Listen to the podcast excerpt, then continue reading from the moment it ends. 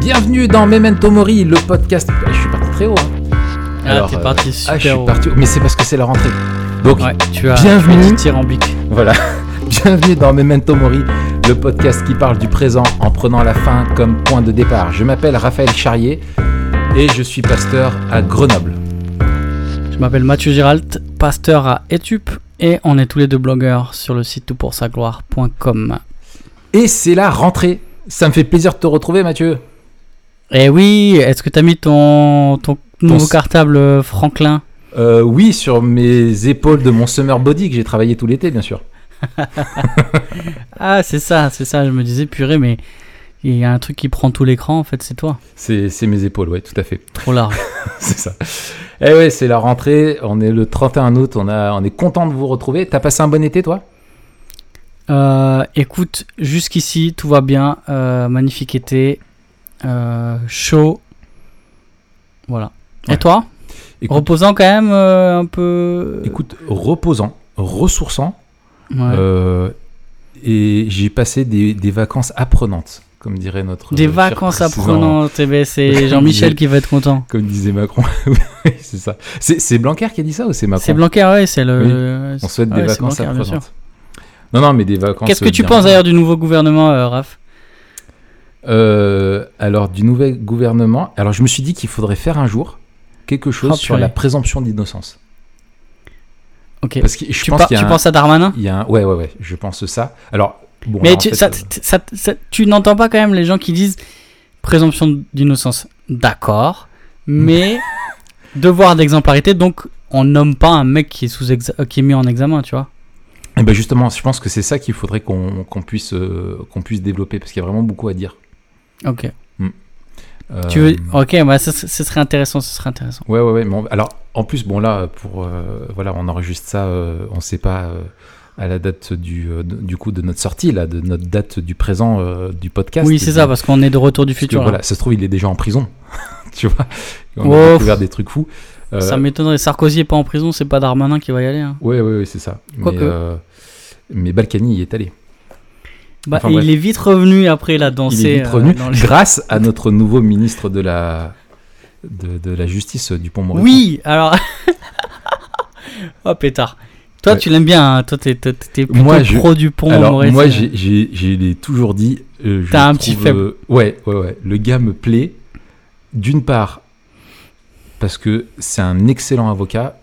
Euh, j'ai lu un bouquin qui s'appelle euh, Les grandes plaidoiries du barreau, qui recense euh, des grandes plaidoiries historiques des avocats en France, sur les grands procès, etc. Et franchement, il, il est, il, est, il, est, extrêmement brillant. Et il a écrit un petit bouquin aussi qui s'appelle Direct du droit, que j'avais beaucoup apprécié. Et il a justement une, haute estime de ce que doit être le droit et la justice.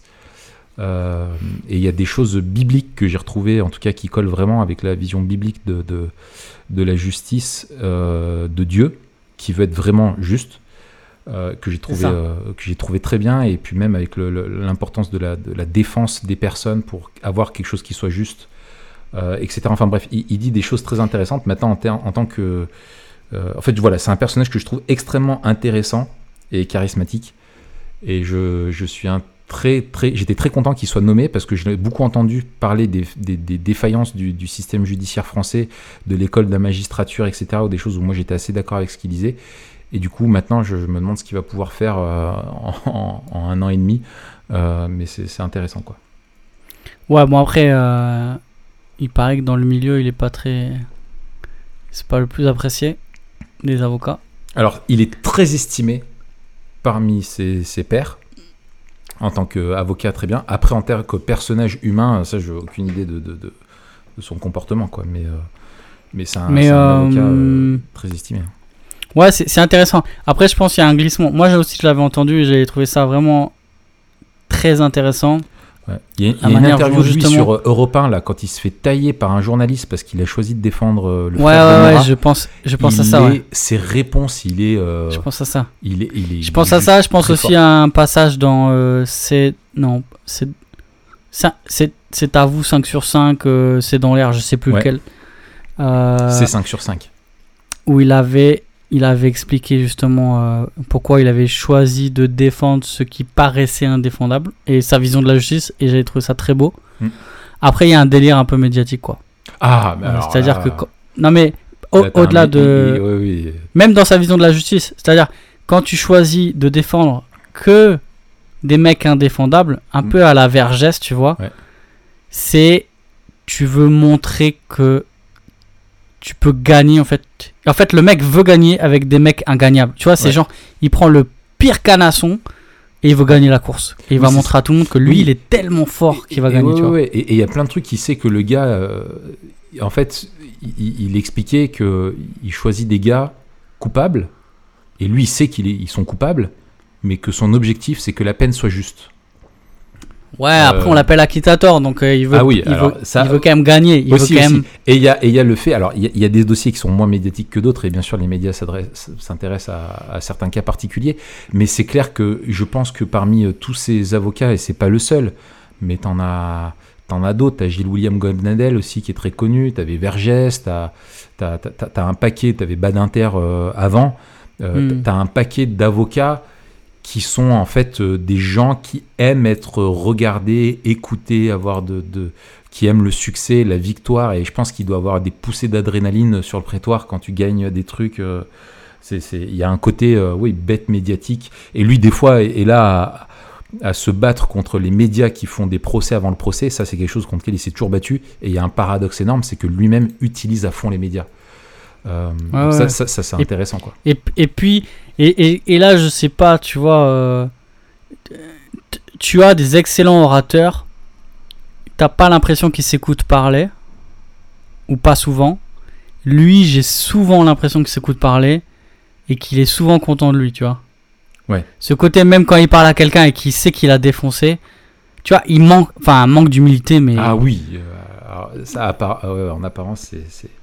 C'est- c'est- c'est- c'est Et mais c'est mais c'est très français aussi le fait de dire ben c'est pas grave que ce soit euh, euh, un, un, un, un fiefé tartuffe si euh, je passais je pensais je cherchais quelque Alors, chose qui passe. Ça fait longtemps que tu avais un défi pour laquelle est celle-là T'as gagné Euh, pour peu pour peu qu'il soit brillant tu vois on lui pardonne on lui pardonne tout. Ouais. ah c'est quand même euh, un sacré euh, personnage ouais mais attends il est super intelligent bref oui, oui, c'est oui. pas le sujet Mais ça, Euh, ça, la France, elle- le- c'est l'intellectualisme à, la- à la Mais française. oui. quoi. Si le mec C'est un ça. intellectuel, tu lui passes tout quoi. Et lui, c'est un vrai intellectuel et c'est- quelqu'un de de, de, de, de, ouais, de, brillant quoi. Mais, ah il est brillant il faut reconnaître qui est, ouais, ouais, ouais, qui, qui est brillant. euh, ouais, ouais. Et puis il est fin, il est, il est, il est, il très très bon. ouais, est très très c'est bon. c'est un des rares gars où quand tu le vois en interview, il a, il- tu lui, les mecs lui parlent, ils sont excités et lui il parle tout doucement en faisant des longues pauses, mais il se fait pas couper la parole. Tu vois, c'est. Bah, Faut dire aussi qu'il en impose, tu vois. C'est un Ah mec, ouais. il est grand, il est, il costaud, massif, tu vois, c'est une montagne. Il a un timbre de voix euh, hyper, enfin, assez grave. Et tu, il- tu l'as vu prêcher? Parce qu'il y en a quelques-unes rares. En fait, c'est très rare les vidéos où. Ah, euh, les- tu veux dire dans le, Ouais, ouais, dans où le- tu vois les gars. Et moi, Oui, je l'ai vu, tu je- sais, quand, il est en- quand il est en robe, Une ou là, deux. tu sais, et il parle en tenant les lunettes à la main. Et, et- Ouais. et, enfin, tu vois que les gars, il y a, il y a un côté. Il a fait du théâtre, hein, lui. Ah ouais, euh, mais c'est pas aussi. étonnant. Et, mais oui, mais c'est ça. Et c'est des gens qui aiment jouer de, de, de, de, ça, quoi. En tout cas, c'est des personnages en couleur et tu sais que c'est. Mais tu sais à qui il me fait penser dans un tout autre style. Mais pour moi, il me fait penser à Tapi un peu. Ah ouais Ah bah, Tu vois, le côté- ouais. Le côté médiatique, euh, mec costaud, Ouais, grande gueule. une gueule, une vraie gueule, euh, un- un- une vraie personnalité. Bah alors, c'est pas le même registre ni voilà, mais je trouve Ouais, y a- y a plus je pense qu'il est plus élégant et plus euh, Ah bah oui. cultivé, intelligent, tu vois, que Tapi. Enfin, quoi que je connaisse pas tout Tapi, mais euh, mais c'est ouais, ouais, non, c'est intéressant. Bon Raph, tu, tu prêtes, tu, tu prêtes, euh, tu prêtes le bâton pour qu'on se fasse battre. Là, ça fait 10 minutes qu'on a commencé. Ah bah oui, bah écoute, euh, oui, donc c'est la rentrée, c'est génial. euh, on est, euh, voilà, la rentrée. hyper résolu. Et comme d'habitude, on va vous annoncer maintenant un petit peu ce sur quoi on va, on va parler. Mais, Mais avant. avant, Voilà. mais avant, on a une annonce. Place au direct. On a un teasing très important parce que les amis, vous qui aimez Memento Mori, on a une belle annonce, c'est qu'on arrive bientôt, très bientôt, à notre centième épisode. Voilà. Déjà 100, c'est le premier est comme si c'était hier.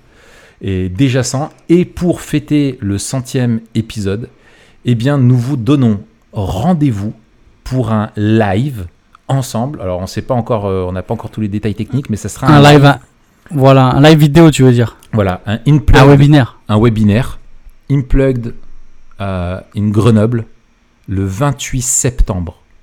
Donc, notez bien la date. Le lundi, comme d'hab, Memento Mori, c'est le lundi.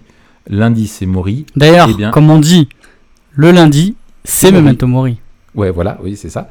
Et donc, le 28 septembre, pour un, un webinaire en live où vous verrez nos, nos- nos petites trombines. Ceux qui n'ont jamais vu la moustache de Mathieu, eh ben, enfin euh, la verront. Euh, et nos crânes Très beau, Très beau aussi. département. Et donc, on sera ensemble le 28 septembre pour un, un webinaire. Euh, on n'a pas encore le titre euh, précis parce qu'on est en train de travailler dessus, mais en gros, ça sera sur la, la vie intentionnelle. Comment avoir des- une vie euh, intentionnellement intentionnelle pour euh, mettre un maximum sur notre intention dans notre façon de vivre la vie. C'est ça. hein? C'est ça, on veut être déterminé, on veut être des soldats qui ne s'embarrassent pas des affaires de la vie. Et du coup, euh, peut-être on va l'appeler comme ça, comment être un chrétien déter. Voilà, comment être déter H24. être déter H24. Alors, on va lancer un hashtag euh, pour la Mori Army, euh, être déter H24. Oh pétard. L'armée des morts, c'est la Mori Army. L'armée des morts, c'est pas mal ça. Ouais, ouais, c'est pas mal, c'est pas mal. Voilà. Et Ouais, rendez-vous, et puis ce sera l'occasion aussi de nous poser des questions. Ouais. Donc il y aura un petit temps de questions-réponses. Euh, on- Ça va être chill, d'accord? Ouais, Ça ouais. va être chill, c'est un memento mori, ça va être tranquille. On va essayer de faire un petit peu moins long que le webinaire précédent qu'on avait fait. Ouais. Mais ce Et- sera pas le même sujet. Et ça sera en vidéo. Donc Et ça sera en vidéo. Cool. En HD 4K. Ah, Euh. Et on va et, et par contre, on va lécher le le- le- l'image. ça va être quelque chose de beau. Ça va être quelque chose d'agréable. Ça va être que bon, il y aura nous dedans, euh, bien sûr.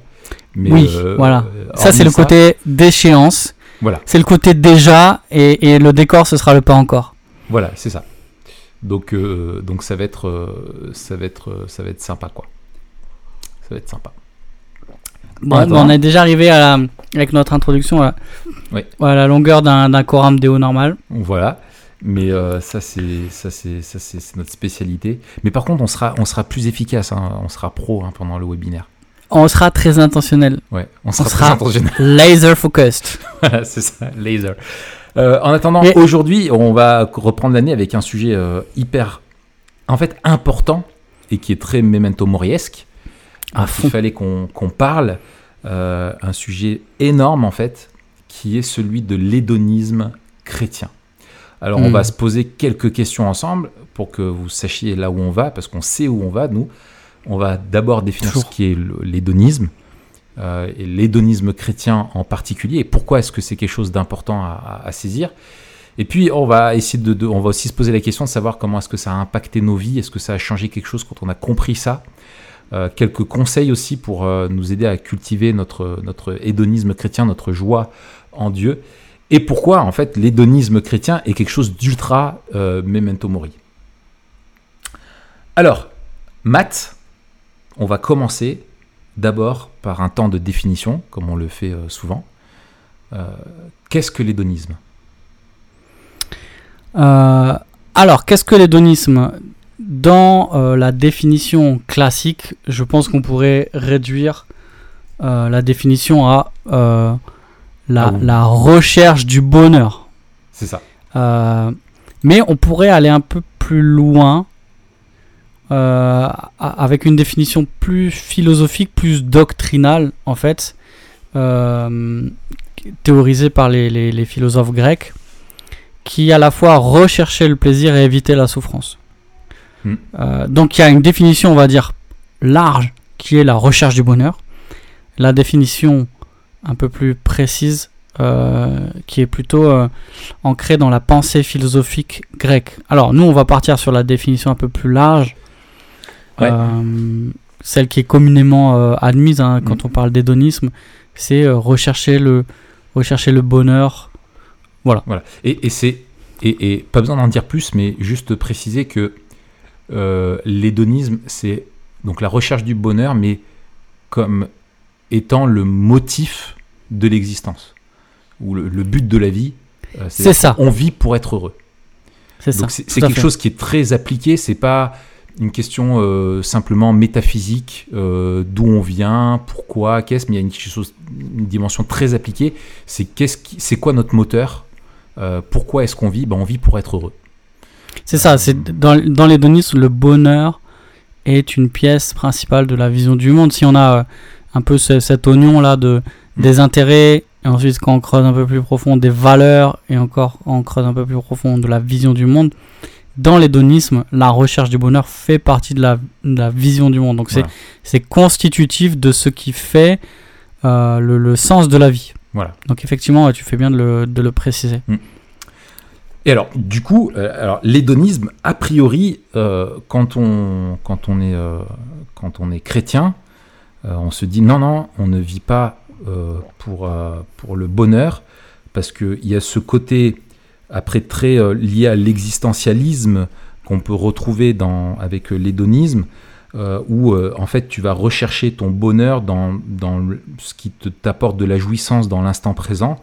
Et donc, euh, l'hédonisme peut te pousser à tous les comportements euh, excessifs, euh, d'aller chercher ton bonheur dans les plaisirs naturels de la vie, qui peuvent être dans les excès de la nourriture, l'alcool, la, sensualité, la sexualité, etc. Et donc, l'hédonisme, la quête du bonheur, peut te pousser, du coup, à être, finalement à tomber dans, plein de péchés différents, alors que on est censé vivre pour Dieu. Dieu nous a créés pour sa gloire, mais en fait, il y a quelque chose qui, qui- qui, euh, qui- est très important, c'est la dimension de l'hédonisme chrétien, et que c'est quelque chose d'important à saisir. Euh, et est-ce que tu, tu- tu veux, toi, en donner une, une définition, euh, Matt, de l'hédonisme chrétien? Oui. Alors, il faut dire là, quand on parle d'hédonisme chrétien, c'est c'est un. On parle d'une expression qui a été euh, Oui. popularisée par un ouvrage de euh, John Piper euh, qui s'appelle Prendre plaisir en Dieu, qui nous a beaucoup marqué, on en parlera. Ouais, ouais, ouais. Mais avant Piper, il y avait C.S. Lewis euh, qui était euh, qui est beaucoup cité par par Piper, qui est un des mentors, on va dire théologiques de, de, de Piper. Mais on a aussi Jonathan Edwards, qui est peut-être le plus grand mentor théologique de, de Piper. Et en fait, la, la, la, la pensée de l'hédonisme chrétien chez Piper, c'est du Edwards remouliné. Ouais. Et ça, euh, ça, il s'en cache pas, et notamment dans un texte d'Edwards qui s'appelle, alors j'ai plus le titre exact en tête, mais c'est euh, la fin de toute chose ou euh, la raison pour laquelle Dieu a créé toute chose. Et euh, donc Piper s'est beaucoup appuyé là-dessus. Et avant lui, eh bien, il y avait par exemple Augustin, Alors, j'allais le citer, ouais. pour qui la recherche du bonheur est, est extrêmement importante et qui, qui prend aussi dans son cheminement euh, spirituel une place importante si on relit les, les, les confessions. Ouais. On voit que c'est Ah, quelqu'un qui, Ouais. qui, a, qui a recherché de toutes ses forces euh, le, le- le bonheur dans les plaisirs de la vie Oui, c'est ça. et qui après a eu du mal en fait à, à, à, À, trouver le, bonheur en Dieu alors qu'il avait cherché partout ailleurs et donc il n'arrivait pas à voir mais comment comment on peut trouver ce ce, ce bonheur là que je cherchais ailleurs en Dieu Mm. et c'est euh, notamment son idée du repos chez Augustin le repos euh, euh, c'est le bonheur ou en tout cas à chaque fois qu'on lit repos. Et donc quand il dit euh, notre cœur notre Dieu ne trouve pas de repos jusqu'à ce qu'il se repose en toi on a cette idée du bonheur en fait. Pour, pour Augustin le, le repos c'est le bonheur. Ça c'est c'est bien c'est bien décrit là dans le livre que je suis en train de lire. Tu te rappelles j'avais parlé de ce livre dans notre euh, notre épisode la quoi lire cet été. Ouais. un livre s'appelle On the Road with Again. Saint Augustine Ah oui. de James Smith vraiment bien vraiment bien vraiment bien Excellent. donc, je prends du plaisir à lire ça. Bref, c'est ça l'hédonisme chrétien. J'ai fait une petite euh, généalogie. Euh, plus près de nous, je dirais que l'hédonisme chrétien, je pense qu'on peut euh, le rattacher à la première question du Grand Catéchisme de Westminster. Donc je vous rappelle la question numéro 1. Quel est le but principal et le plus élevé de l'homme? Le catéchisme s'ouvre ainsi. La réponse, le but principal et le plus élevé de l'homme est de glorifier Dieu et de prendre plaisir en lui éternellement. Hmm. Et donc Piper, il est parti de ses lectures, de sa réflexion, de ce catéchisme-là, et il a, il a, il est allé un peu plus loin en disant, mais Oui, c'est ça. Quel est le moyen en fait de prendre plaisir, de glorifier Dieu, c'est de prendre plaisir en lui. Donc en fait, c'est pas deux choses différentes. Et il montre en fait comment aussi déjà chez Jonathan Edwards, Edwards le lisait ou on pouvait le lire chez Edwards comme ça. Et donc Piper dit le but principal et le plus élevé de l'homme est de glorifier Dieu en prenant plaisir en lui éternellement. Et donc Ouais. pour John Piper, l'hédonisme chrétien, c'est quoi? C'est euh, glorifier Dieu en prenant plaisir en lui.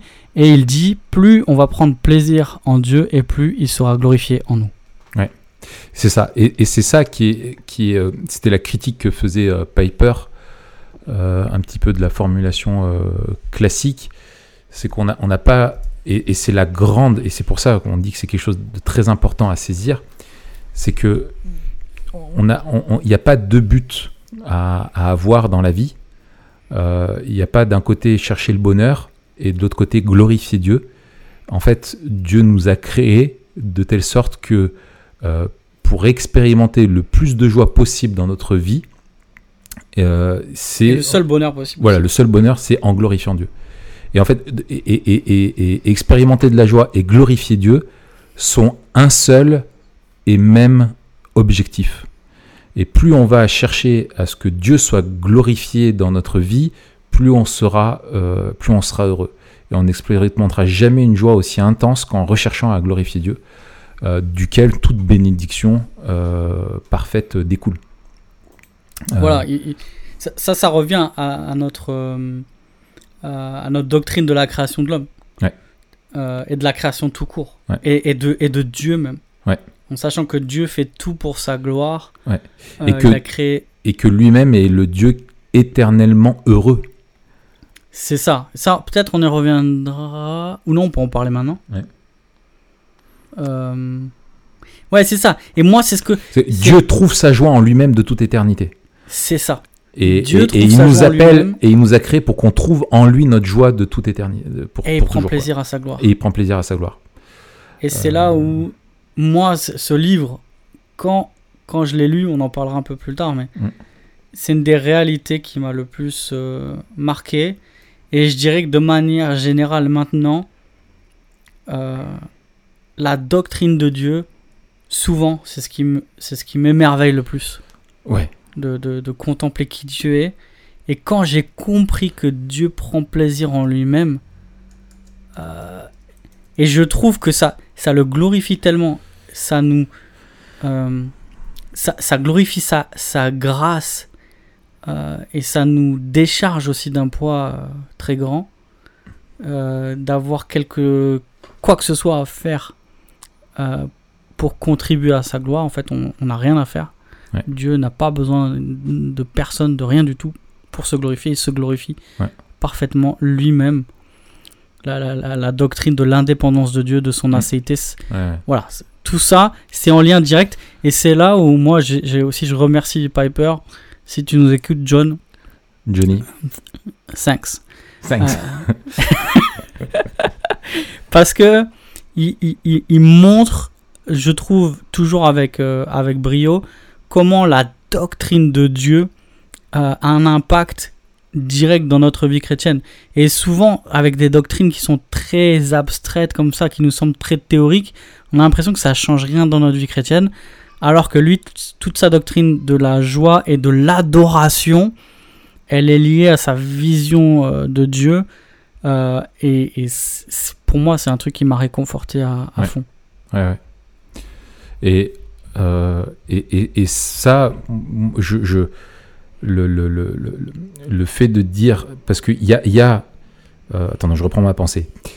C'est que dans le regard des gens, et je pense aussi pour beaucoup de chrétiens, il y a cette idée, je pense que c'est. euh, un mensonge euh, satanique, de- vraiment, et qui, est, euh, qui remonte à l'origine du monde, c'est de nous faire douter de la, de la bonté de Dieu et du fait qu'on peut Mm. trouver notre bonheur dans sa volonté. C'est la, la- la tentation avec Ève. hein.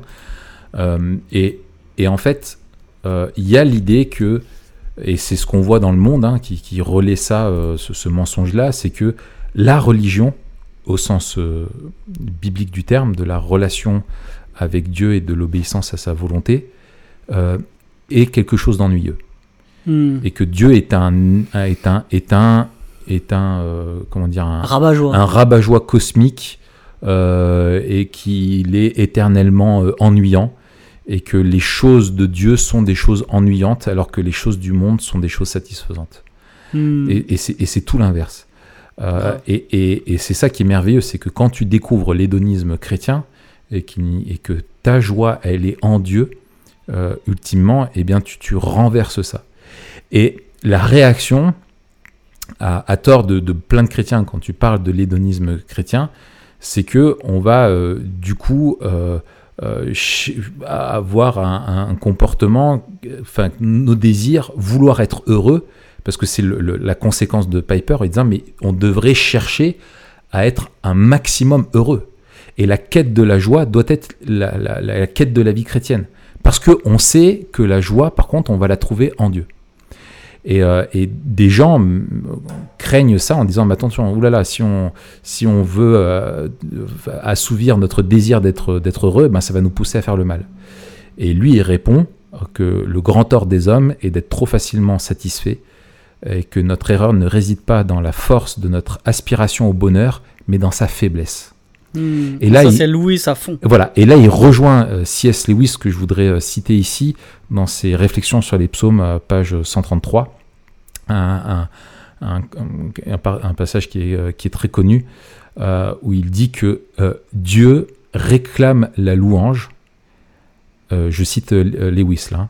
Dieu réclame la louange en tant qu'objet suprêmement beau et entièrement satisfaisant. C'est dans le processus même de l'adoration que les hommes rendent à Dieu qui leur communique sa présence. Le monde résonne de louanges. Des amants louent leur maîtresse, des lecteurs leurs poètes favoris, des marcheurs font l'éloge de la campagne et des joueurs celle de leurs jeux favoris. On loue le temps, les vins, les plats, les acteurs, les moteurs. Nous prenons plaisir à faire l'éloge de ce que nous aimons, car la louange ne fait pas qu'exprimer notre plaisir, elle le complète. Hmm. Elle en est l'accomplissement parfait. Ce n'est pas se faire des compliments que les amoureux. Ce pardon. Ce n'est pas se faire des compliments que les amoureux ne cessent de vanter à tout moment la beauté de l'autre, mais parce que leur plaisir serait incomplet s'il n'était exprimé. Trouver une joie parfaite, c'est glorifier. En nous commandant de lui rendre gloire, Dieu nous invite en même temps à trouver notre plaisir en lui. Et ça, c'est la, réconciliation de, la chose. Et il y a cette fameuse image aussi, toujours dans le même livre, où il dit que, en fait, le problème de l'homme n'est pas qu'il est trop facilement euh, le, le problème de l'homme, en fait, est qu'il est trop facilement satisfait, qu'il est comme des gamins qui, se, qui sont satisfaits dans- de jouer dans une flaque de boue parce qu'ils ignorent que de l'autre côté de la colline, il y a l'océan. Et, euh, et en fait, on, on- on vit comme ça. Et si plus on est exigeant sur notre désir d'être satisfait, parce que Dieu nous a créés pour ça, plus on va, aller ch- on va comprendre qu'il faut aller chercher dans la source ultime de la satisfaction qui est Dieu lui-même. Mais Et donc il va- vouloir il va être heureux loin, euh, est, est- est énorme. Vas-y. Louis, il va plus loin dans, dans sa citation. Je crois que c'est euh, les enfants qui se satisfont de, de, de, de faire des pâtés dans la boue alors qu'un week-end à la plage leur est offert ou un truc comme ça. Ouais, ouais, euh, peut-être, ouais. C'est pas qu'ils ignorent, c'est en fait qu'ils le savent, mais qu'ils préfèrent Ah oui, qu'ils préfèrent- oui, c'est ça. C'est, oh, voilà, on est trop facilement satisfait. Et en fait, si nos exigences, elles sont, euh, elles sont vraiment à la hauteur, si on est vraiment exigeant pour notre satisfaction, et ben là, on comprend qu'en fait, il n'y a que en Dieu qu'on les trouve.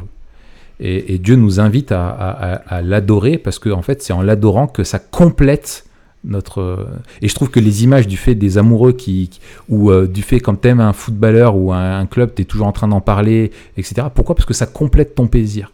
en fait, adorer complète nous satisfait nous aussi. Pas simplement celui que l'on va louer, mais nous-mêmes, ça nous rend heureux, parce qu'on aime parler de ce qu'on adore.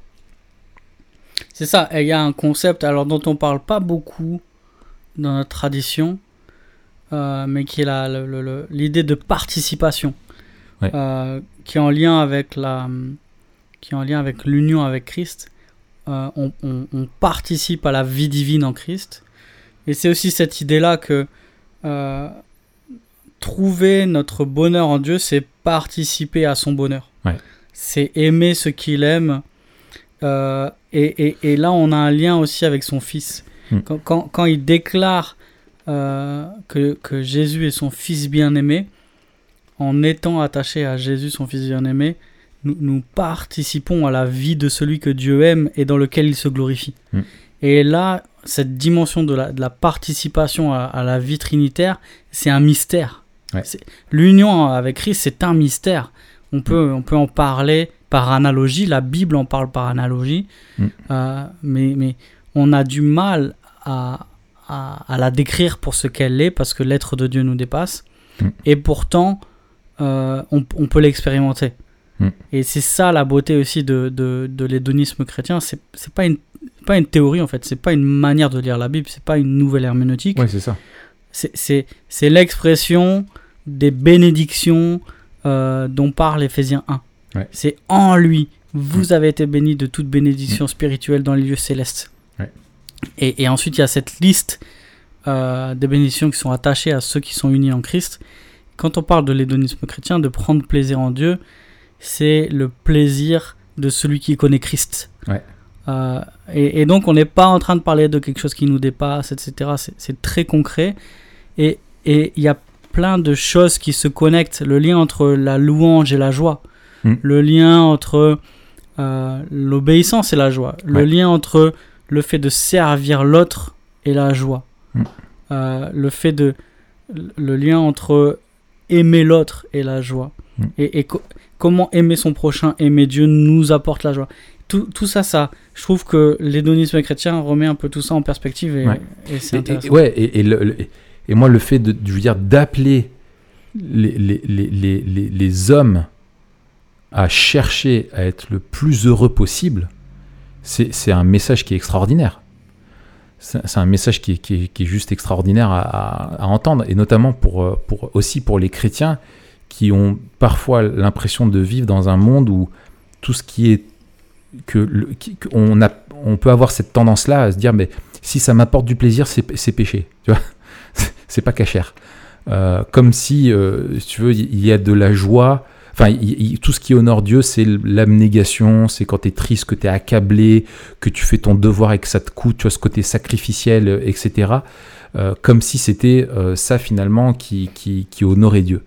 Alors que non, c'est de chercher en lui sa joie et, euh, et d'encourager les gens à, à chercher la joie. C'est un message qui est, qui est très positif et c'est et c'est normal que ça résonne comme ça en nous parce qu'on a été créé pour ça. C'est ça, et c'est un pont apologétique qui est, qui est merveilleux parce que Oui. Euh, on, a de manière innée, comme tu le dis, parce qu'on a été créé à l'image de Dieu, on a été créé par lui et pour lui et pour être heureux. On- on- L'homme sans Dieu va rechercher le, le bonheur dans, dans les idoles. Mm. Et il y a une espèce de morale, surtout dans une société matérialiste, une morale hédoniste matérialiste qui dit Ouais. euh, si ça me fait du bien, c'est que c'est vrai ou c'est que c'est bon. Ouais. Il y a, il y a une- il y a une morale de l'hédonisme euh, athée matérialiste. Ouais, c'est ça. Et dans notre société post-tout, euh, on a du mal à faire appel à la, à la raison euh, ou à invoquer la, la vérité comme euh, point d'ancrage euh, qui, qui, va, qui va faire appel, tu vois, aux, euh, Mm. aux aspirations de, de nos contemporains. Ouais. Mais si tu parles de bonheur, en fait, tout- de tout temps, et c'est ce que disait Pascal, hein, de tout temps, les hommes ont toujours recherché le bonheur. Quoi qu'ils fassent. Mm. Quoi qu'ils fassent, les hommes ont recherché le bonheur.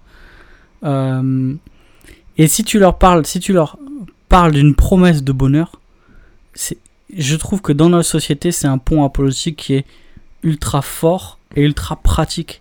Et, et que plus on va être convaincu et plus on va vivre cette joie à laquelle Dieu nous appelle, et plus non seulement euh, notre message aura, sera recevable, mais aussi aura un impact, parce Ouais. que ça va transformer qui on est. Et franchement, quand les gens, euh, les gens, ils sont habitués à voir des gens malheureux. Ils Mm. sont habitués à voir des gens tristes. Mm. Et on a un radar. On a un radar euh, moral qui fonctionne encore un, un petit peu quand même, parce que euh, il y a des restes de, de l'image de Dieu en nous. Et on reconnaît quelqu'un qui est heureux ou quelqu'un qui est pas heureux, tu vois. Ouais, ouais. Euh, et les gens voient dans les chrétiens une joie que tu ne peux pas avoir ailleurs, et notamment dans l'épreuve Mm. ou dans des circonstances difficiles, de la même manière qu'ils voient l'amour ou la paix euh, dans la communauté. Mm. Tu vois ce que Oui, la, ça. la- la- la plus grande apologique là, selon selon Schaeffer. Quand, quand les gens viennent dans une communauté chrétienne, peut-être un des trucs qui va ressortir le plus, c'est ils vont pas être euh, marqués par le message, par la vérité, etc. Mm. Par, euh, ils vont être marqués par l'ambiance, Mm. par l'amour, par Mm. l'accueil, par la manière dont on se parle les uns les autres. Et, et ça, c'est quelque chose qui vient de Dieu. Tout à fait. C'est, extraordinaire. J'ai, retrouvé la, la citation exacte et tu avais raison là, de, de Lewis. Euh, et lui, c'est intéressant dans le contexte. Je, je la mettrai en article, mais dans le contexte, lui, il dit que euh, ce qui est intéressant, c'est que euh, si on demande aux braves gens euh, quelle est la plus grande vertu, donc il dit ça à, son époque, ils vont dire que ça va être le désintéressement. Alors que si on interroge les gens du siècle passé, ils vont dire que c'est l'amour. Et en fait, lui voit le, le, le shift qui, a, qui, a, qui, a, qui, s'est produit avec Kant. Il l'attribue à, à Kant avec son, son- sa revisite euh, du, du stoïcisme. Et alors que le- la grande vertu du christianisme n'est pas le désintéressement, mais c'est l'amour. C'est l'amour qui a Mm. poussé Christ, l'amour du Père, l'amour pour nous qui l'a poussé à faire euh, ce qu'il a fait. Et, euh, et en fait, il dit, euh, euh, il dit en fait, si nous considérons dans les évangiles les promesses extraordinaires de récompense et la nature exceptionnelle de celles-ci, nous pourrions penser que notre Seigneur juge nos désirs non pas trop audacieux mais trop modestes. Nous sommes des créatures qui se contentent du médiocre, qui courent après la boisson, le sexe et la gloriole, alors que des joies infiniment plus élevées leur sont, leur sont offertes. Nous ressemblons à un enfant qui persiste à vouloir trouver son bonheur en faisant des pâtés de boue au bord d'une flaque d'eau et qui refuse un séjour au bord de la mer parce qu'il ne peut le concevoir. Hmm. Nous nous satisfaisons à bon compte trop facilement. Hmm. Et donc voilà pourquoi l'hédonisme chrétien est si important, c'est que ça va complètement transformer notre, notre vision de, de la vie, de la volonté de Dieu, de, de- du devoir de- de- d'obéissance et de la satisfaction à laquelle, euh, à laquelle on recherche. Quoi. Et toi, est-ce qu'il y a eu un... un- co- co- comment est-ce que ça a impacté ta vie? Est-ce qu'il y a eu un shift? Est-ce qu'il y a eu un moment où tu te souviens où tu as, saisi ça un petit peu euh, C'était le 8 mars euh, 2000 Non. Non, en fait. au euh, cabinet. prendre- au cabinet, purée, on dit encore ça. Peut-être à Grenoble. Non, c'est pour être poli, c'est en podcast qu'on dit ça. Euh, c'était un. Je crois que c'était un des trois livres qui était demandé à lire euh, pour entrer à l'IBG. Je crois que c'est ça, hein, à mon époque. moi, je l'avais pas lu avant d'entrer à l'IBG, non. Enfin, peut-être, peut-être. Je crois que c'était. Je crois que c'était prendre plaisir en Dieu, connaître Dieu de Packer. Ouais. Et euh, une vie centrée sur la croix de Mahané. Ah non, moi, c'était, je crois que c'était euh, le précis de Nicole, Ouf, ah ouais, ah non. il me semble. Ah, moi, j'étais à une non. époque de dur aussi, mon gars. Le précis. Ouais, tu sais que c'est. Euh, Non, mais le ça se premier trouve, je dis n'importe je, dis n'importe quoi, si ça se trouve. J'ai aucune idée. Je me souviens juste qu'il y avait Connaître Dieu parce qu'il m'avait tellement. Un jour, il faudrait qu'on en parle de ce bouquin d'ailleurs. Il m'avait tellement Ouais, claqué. ouais, ouais, faudra qu'on fasse un épisode. Surtout que à l'heure où on enregistre, le, le, le frère euh, James Packer vient, Ouais. de, vient de rejoindre le Seigneur. Ouais. Donc, euh, ouais, ouais, faudra qu'on parle de ce livre qui, qui m'a énormément marqué. Ouais, Mais euh, oui, prendre plaisir en Dieu, il me semble que c'est euh, un livre qu'on a dû lire pour rentrer à l'IBG. Donc il y a eu ça, première étape. Deuxième étape, c'est notre cher Stéphane Capitaniuk. Si tu nous entends, euh, bisous.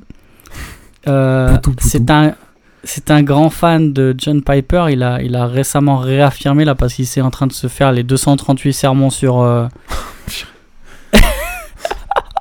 sur Romain. Et le mec, combien il a passé 8 ans sur Romain? Mais c'est un grand malade. Ouais, ouais. Euh, bref, c'est un grand fan de Piper et euh, j'ai commencé à découvrir de plus en plus un peu son, son ministère et donc l'hédonisme chrétien qui est au centre de tout ce qu'il fait. hein. Ouais, c'est son message. la Voilà, c'est la vision de Desiring God. Ouais, c'est ça. Bah, c'est ça, c'est- désir et Dieu. hein, c'est- C'est ça. Euh, et donc voilà, c'est à la lecture de à cette période-là euh, que j'ai découvert l'hédonisme chrétien et ça m'a fait beaucoup de bien. C'est peu après aussi la, la redécouverte de la grâce. Euh, moi, je suis plutôt du bord euh, légaliste là, si on doit choisir un, Un camp. un camp. Euh, et, et avant l'IBG, là, j'ai redécouvert la, la grâce.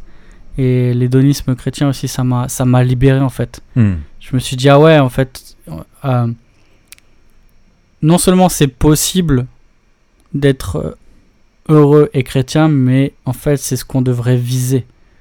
Et ça a Ouais. changé ma manière de voir, où en étant euh, légaliste, euh, je visais plutôt l'obéissance et le fait d'être euh, en règle, tu vois. Ouais. Euh, et là, de dire, en fait, Dieu veut mon bonheur, ça m'a ça m'a libéré de ouf. Ouais. Et, et ça m'a fait, du, ça m'a fait beaucoup de bien. Euh, et je pense qu'en en tant que légaliste, ce, ce message-là fait particulièrement du bien. Ouais. Toi, tu as découvert comment alors? Alors écoute, moi je l'ai découvert. euh, Alors, intuitivement, Oh je. Non, non. Je suis Je suis un hédoniste. devenu, oui, hédoniste chrétien dans le sens où j'ai. Moi, ma vie a été marquée jusqu'à ma conversion quand même par la mélancolie. Euh, j'ai une nature plutôt mélancolique, euh, un peu comme Kerry James, tu vois. Euh, Oui, Kerry James le mélancolique. Voilà, exactement. Ah oui. Euh, non, mais ouais, un peu, tu vois, enfin, voilà, une vie pas forcément facile avant ma conversion.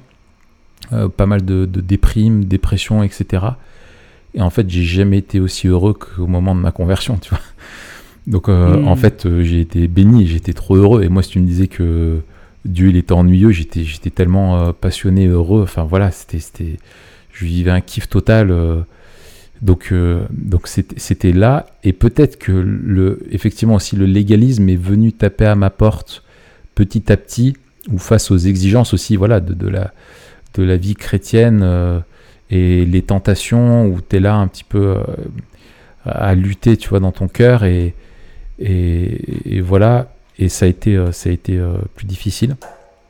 Et puis j'ai, je ne sais plus où, entendu cette fameuse citation là de, Lewis sur le- le- les enfants qui jouent dans la boue. Et en fait, ça m'a, ça m'a vraiment, euh, vraiment parlé. Et c'est là que quelqu'un euh, dans mon entourage a parlé de l'hédonisme chrétien et de, de- de Piper. Et, euh, et du coup, j'ai, j'ai- j'ai- j'ai- c'était à la sortie de l'IBG, moi, tu vois, à la sortie de la première année, parce que moi j'ai coupé la, la formation. Et, euh, et donc c'est là que j'ai lu euh, le, le livre Prendre plaisir en Dieu. Mais alors ça a Hmm. été une claque, mais une claque.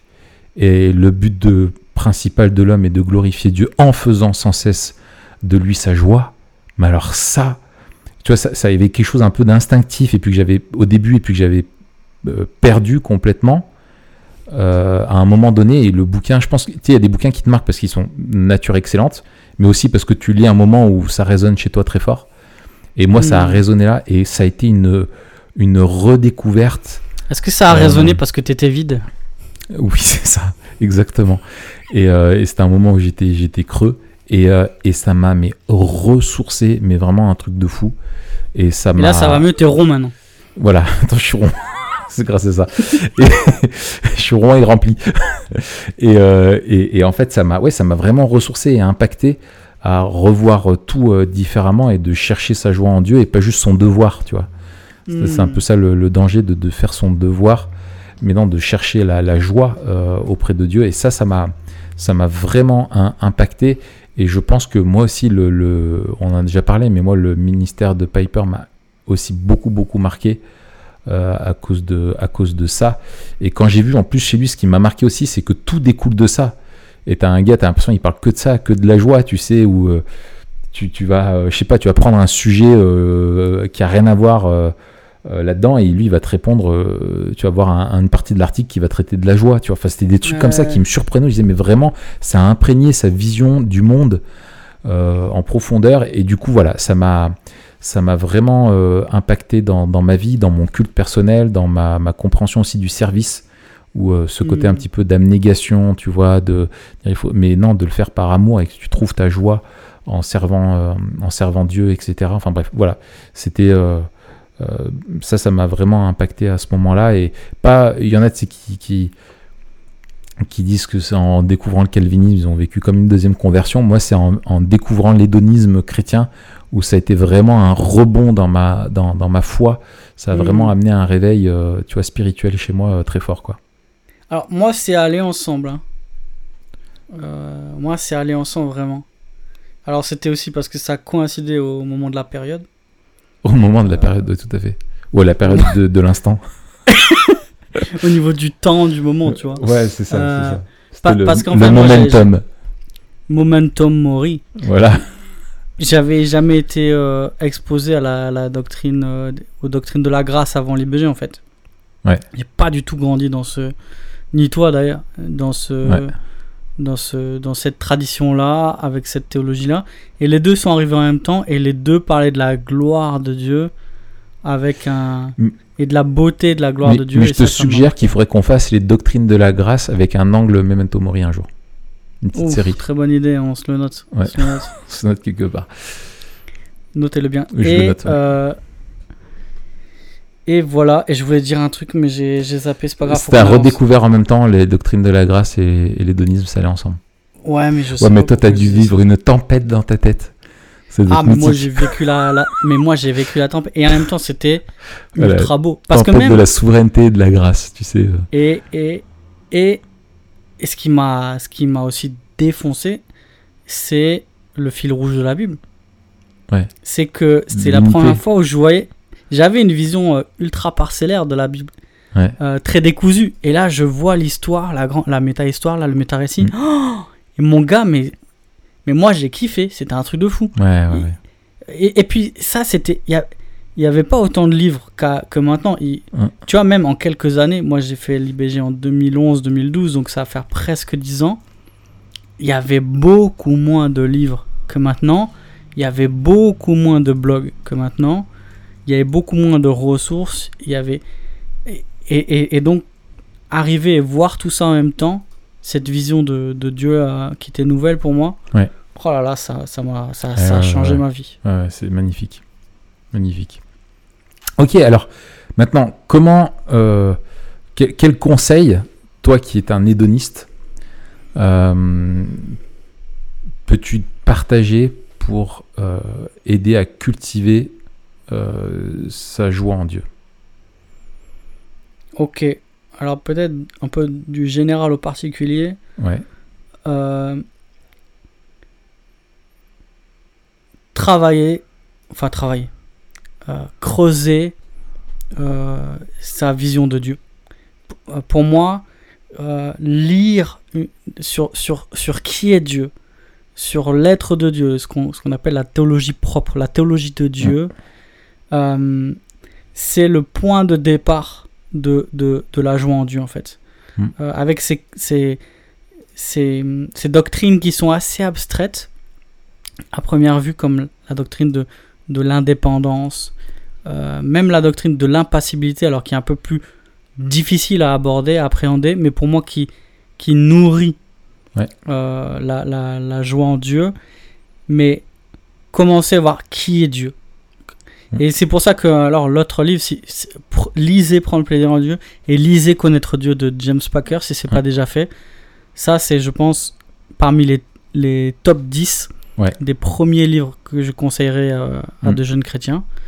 Euh, ma, ma première, mon, mon premier conseil, ce serait de, de lire plus sur la théologie de Dieu, sur qui est Dieu, euh, et, et, et de, et de connaître en fait qui il est Parce que si on a une, une mauvaise image de Dieu, euh, on sera toujours ballotté entre euh, des enseignements extérieurs et nos propres sentiments concernant la, la conduite et l'attitude à avoir devant Dieu. Mm. Et, et plus on se renseigne et plus on connaît Dieu pour qui il est, et plus en fait notre place, euh, on la prend de manière instinctive, j'ai envie de dire. Hmm. Et on est déchargé de toutes les fausses attentes qu'on peut nous mettre, que le monde euh, ou le diable nous susurre à l'oreille, ou des attentes que notre passé, notre renseignement chrétien euh, nous a inculquées, ou des attentes que nous-mêmes Ouais, on, on se met. excellent. Et de, de connaître plus profondément Dieu, ça nous remet à notre place. En fait, en Ouais. remettant Dieu à sa place, nous, on va euh, Ouais. se remettre à notre place. Être, euh, être euh, une, une vie théocentrique, quoi, centrée sur ça. Dieu. Hmm. Exactement. Pour moi, ce serait le premier conseil. Mm. Euh, Et, et- et ça, euh, enfin, je rebondis sur ce que tu dis. Euh, j'ai lu là les- les- un des bouquins là que j'avais dit que je lirais cet été de, de Bicky là sur le, le, Living for the God Glory. Ouais. Euh, donc sur le, le calvinisme et en fait il dit mais si on devait résumer c'est quoi le, le- le calvinisme la, la vision vraiment calviniste c'est avant tout une vision qui est centrée sur Dieu et pas sur l'homme. Euh, et que tout découle de ça et donc c'est pour ça que voilà je pensais à ça dans ce que tu disais étudier la doctrine de Dieu c'est Tout à fait. ça avec ça. Et ses implications dans, dans notre vie, bien sûr. Ok. Euh, je vais en donner trois. Je vais en donner trois. Le deuxième, ce sera. Euh, je vais en donner quatre. Le deuxième, rapidement, c'est euh, euh, apprendre à lire et à comprendre la Bible. Et là encore, pour, pour savoir qui est Dieu, pour savoir qui, qui nous sommes, et pour comprendre la, la grâce de Dieu et ce qu'il attend de nous. En- en- en fait, notre joie en Dieu, on la trouve quand on est à sa place devant Dieu. Ouais. Et pour être à sa place devant Dieu, bah, il faut la connaître. Et ce Oui. qui nous fait connaître notre place, c'est la parole de Dieu. Excellent. Et en fait, je pense que notre joie en Dieu grandit de manière euh, naturelle, on va dire. Euh, naturelle dans le sens la vie normale de l'esprit, au fur et à mesure qu'on grandit en, en connaissance, et pas seulement en connaissance intellectuelle, mais en connaissance de, de, de l'être de Dieu, dans notre relation avec Dieu. Et, Mm. et plus on connaît Dieu, et plus on va trouver notre joie en lui. En fait, c'est, euh, ça devrait être euh, automatique, on va dire. Mais ça ne l'est pas toujours, et ça se développe de manière inégale. Tous les aspects du fruit de l'esprit se développent, euh, c'est obligatoire hein, quand Mm. on grandit, tous les aspects, mais pas à la même vitesse. Ouais, ouais. Euh, et, et ce que je trouve aussi intéressant, c'est qu'il faut détacher la personnalité de la possibilité de la joie. La, la joie n'est pas réservée à ceux qui sont exubérants euh, ou, Mm. euh, Au comique, ou comiques ou, euh, comment on dit là aux gens rigolos, aux extravertis. Non, mais tu sais, ouais, extraverti, merci. Euh, par exemple, Piper, c'est assez étonnant. Et Piper, c'est pas un rigolo. Piper, il a une espèce de gravité. C'est pas. Ouais, c'est il C'est est- pas le mec, tu l'invites en, en vacances, il va faire rire euh, toute, la, toute la colonie, tu vois. Ouais, ouais, ouais. Et pourtant, il a une joie profonde. Ouais. Et je trouve que c'est c'est c'est beau de voir que la joie Puis en quand Dieu. il parle se- de la se- joie, il est sérieux. Ouais, il est sérieux. mais c'est une joie qui est, qui est, qui est profonde. Ouais, tout à fait. Et moi, je sais qu'à un moment donné, j'ai vu que je, je manquais de joie. J'avais ce truc Galate 5.22, là, je lisais le fruit de l'esprit, puis je vois la joie, et je dis, mais moi, j'ai pas, j'ai pas, j'ai pas une joie. J'ai pas la joie que je voudrais avoir, et même je pense que je n'ai pas la joie que je devrais avoir en Ouais. tant que chrétien. Et j'ai prié pour avoir la joie de Dieu, prié pendant, pendant longtemps, et, et Dieu m'a exaucé. Ouais. Euh, Dieu a fait grandir euh, en moi sa joie. C'est ça. Donc voilà. Je pense que ce que tu dis là, peut-être encore plus l'expliciter, si tu me permets. Vas-y. C'est dire comment, euh, quel conseil pour cultiver la joie en, en Dieu Déjà prier pour ça aussi. Exactement. Prier Exactement. pour recevoir cette joie-là et de trouver en- cette joie, à dire Seigneur, ne me donne pas de, de- de repos tant que je ne trouve pas ma joie en toi. C'est ça. Euh, ouais. Et dernièrement, euh, cultiver sa vie d'église. On ne Bah, peut écoute, j'allais pas. le dire, merci. Là, je- Bah vas-y, je te laisse. Non, alors, mais non, non, non, je te laisse, Si, si, si, si. C'est ton laisse. podcast aussi, Raph. Bah, Non, bah, mais j'ai beaucoup parlé. Ça me ferait plaisir de t'entendre là-dessus en plus. Oui, oui, oui. Bah alors, bon, j'ai probablement moins, parce que moi je l'ai juste noté en highlight, euh, tu vois, dans mon, dans mon truc. C'est que euh, les bénédictions spirituelles, elles sont faites pour être expérimentées dans le cadre de la communauté. Hmm. Euh, bien sûr, on les vit personnellement, profondément, mais euh, on trouve ensemble notre joie en Dieu. Et il y a un combat communautaire pour la joie, et l'expérimentation de, la joie, et le Saint-Esprit aussi travaille au sein de la communauté pour ça. Et il y a une joie dans la communion fraternelle qui est, euh, euh, qui est immense. Et il y a aussi une joie liée à l'observation, quand tu disais tu contemples Dieu, à contempler l'œuvre de Dieu dans la vie des frères et sœurs, Hmm. euh, où tu le vois agir dans, les vies et du coup ça, te rend, euh, ça te rend heureux. Bien sûr, la vie d'église peut aussi être une source de, découragement euh, parfois malheureusement, mais que on, doit s'exciter aux, bonnes œuvres et, donc s'exciter aussi mutuellement, s'encourager, se stimuler, s'exhorter à trouver notre joie en Dieu. Et il y a une expérience, je pense, du Saint-Esprit dans l'adoration communautaire, dans la, la- le, le combat dans la prière communautaire, dans la, la- la communion fraternelle ensemble, où le, le- le Saint-Esprit nous fait goûter à cette joie particulière alors qu'on est en train d'adorer le Seigneur ensemble. là, on a repris, nous, euh, cet été, euh, les cultes. Le premier culte masqué, où c'était, euh, tu dis voilà, mais à chanter dans le même lieu avec les frères et sœurs, waouh! Putain, j'ai- Mm. j'étais ému, j'avais des frissons de, de- de partout parce que et ça m'a rappelé la belle époque où on pouvait euh, le faire sans avoir besoin d'être euh, masqué. Et je me disais, mais quelle joie c'était. Et, et je, me- et je me suis dit même, je dis, c'est terrible parce que de pouvoir adorer de dimanche en dimanche, j'avais oublié à quel point c'est un privilège, à quel point c'est une joie de pouvoir le faire, tu vois. Hmm. Oui, voilà. c'est ça, c'est le psaume 133. hein. Oui, C'est la, la, la bénédiction d'être ensemble. C'est Ouais. c'est une bénédiction. Ouais. Dieu nous fait du bien Ouais. quand on est entre frères et sœurs. Et, et c'est c'est là aussi la, la manifestation de, de sa gloire, de sa grâce. Ouais. Et le lieu de notre bonheur, il est, il est dans l'église. Ouais.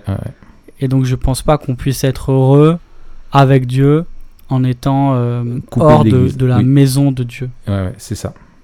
Enfin, de la maison, quand je dis la maison, c'est Oui, la communauté. c'est l'assemblée, hein, c'est pas, c'est pas le bâtiment. Ouais, l'église, quoi. ouais, tout à fait. C'est ça. Ok. Euh, moi, sinon, comme, euh, comme autre encouragement, qui, qui, je redis finalement quelque part aussi des choses que toi tu as pu dire, mais euh, en fait, je pense que pour cultiver sa joie en Dieu, il faut se prêcher l'évangile. Hmm. Et que l'évangile est, est une bonne nouvelle qui conduit à la joie. Et j'aime, c'est David Matisse qui dit ça dans La grâce au quotidien. Il dit Entendre la parole de la croix et se la prêcher à soi-même, c'est la stratégie centrale du pécheur qui lutte pour la joie. Donc lui, il le met vraiment comme, euh, comme, euh, comme, euh, comme focal dans le combat pour la joie. Et ça me rappelle, quand je pensais à ça, à cette fameuse citation de, Martin Lloyd Jones, euh, qui disait en fait que, le- il dit, mais la première personne que vous écoutez quand vous vous levez le matin, c'est vous-même. Et toute la journée, on se Mm. parle énormément à soi. Et, on, et, et en fait, on s'écoute à longueur de temps et, euh, et on se dit des choses qui nous ôtent la joie.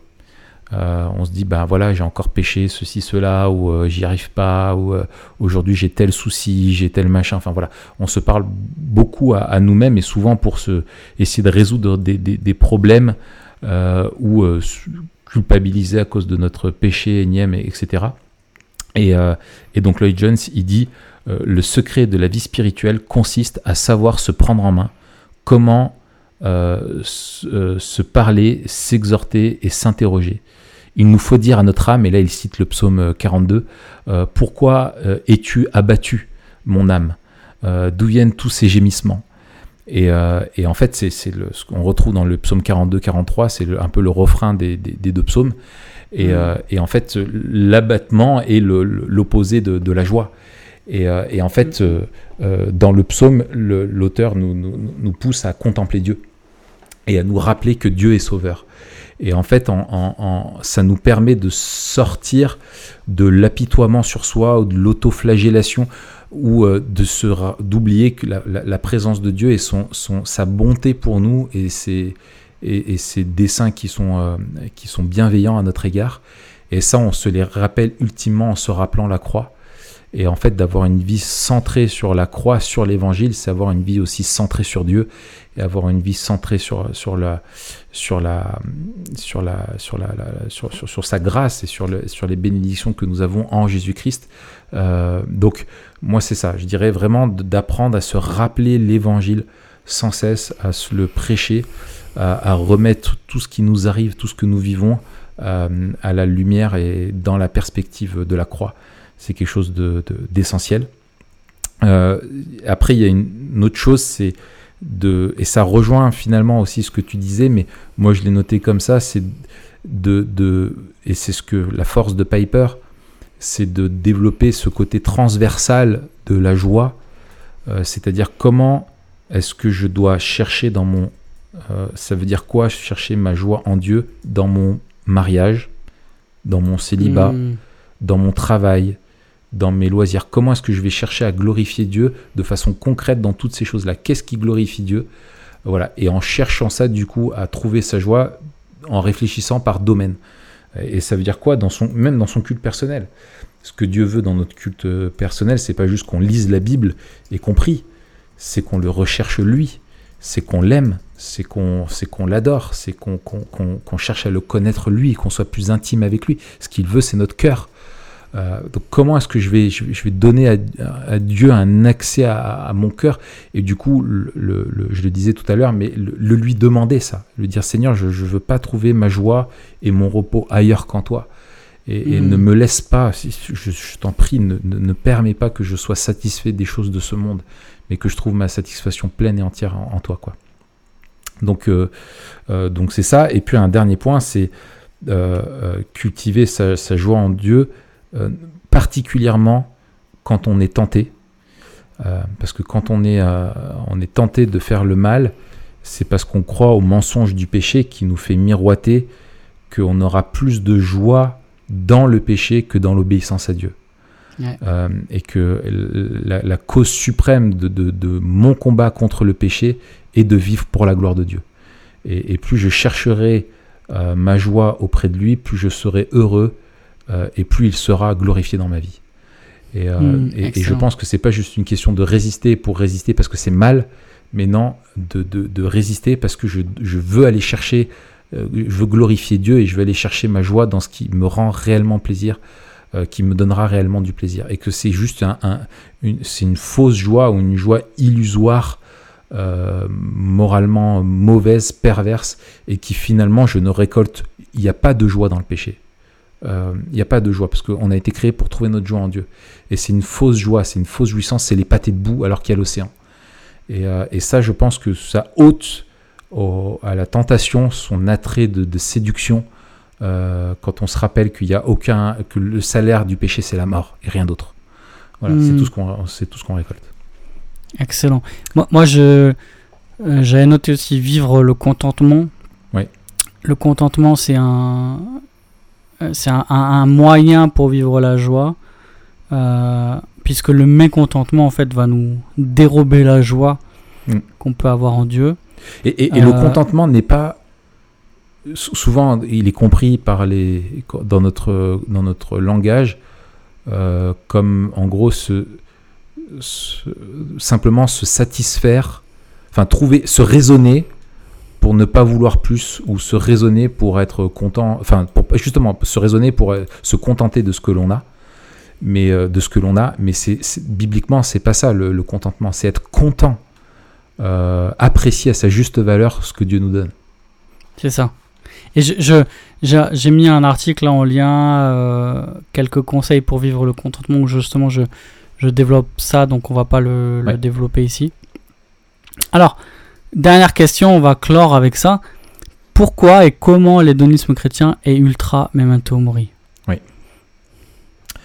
Alors, moi, je, je, je ferai appel à, à, Un au, maître, au maître à, à penser, euh, à Edwards, euh, qui dit euh, quelque chose, et moi c'est juste ça que j'ai envie de dire.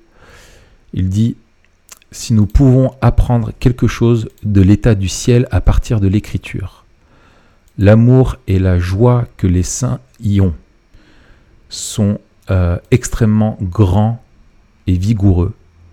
Ils impressionnent le cœur avec la sensation la plus forte et la plus vive d'une douceur indicible, les émeuvent puissamment, les animent et les engagent, les- et les engagent, les rendant semblables à une, flamme qui, brûle.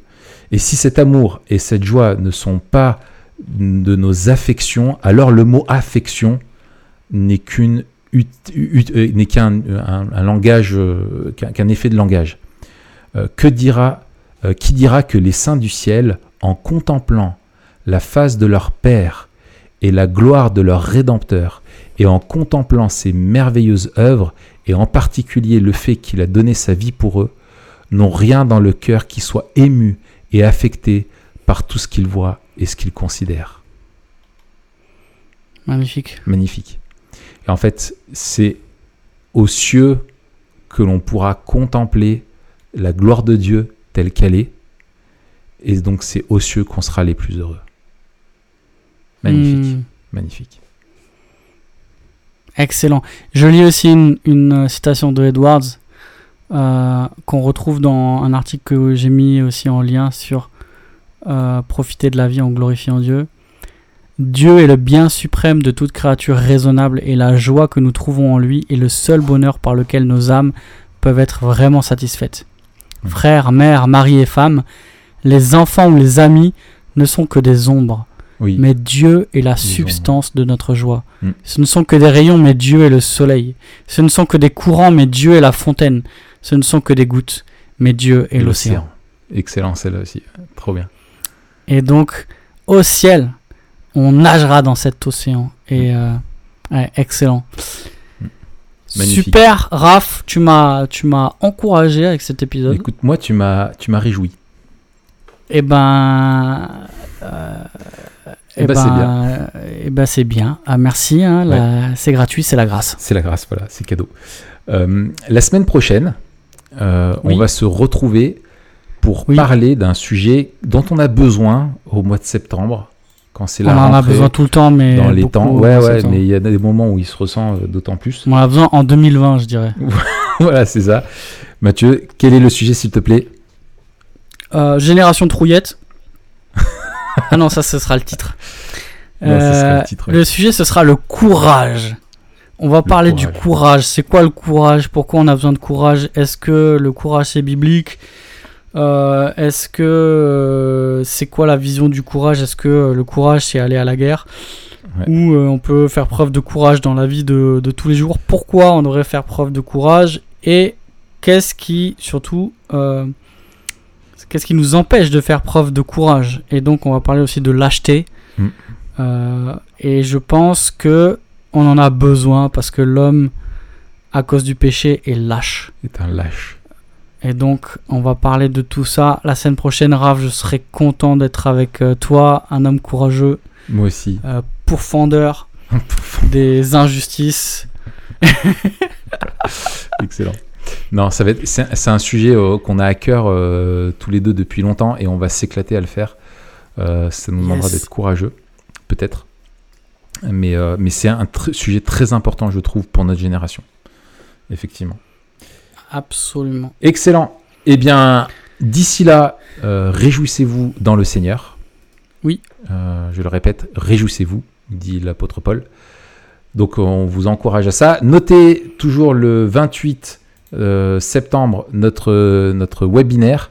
Euh, ne manquez pas ça, bientôt plus d'informations viendront. Et on vous souhaite plein de courage et de joie dans cette semaine. Joie et courage, tiens, il y a un t-shirt à faire là-dessus. Joie et courage. Joie et courage. Allez, salut à tous Salut Raph.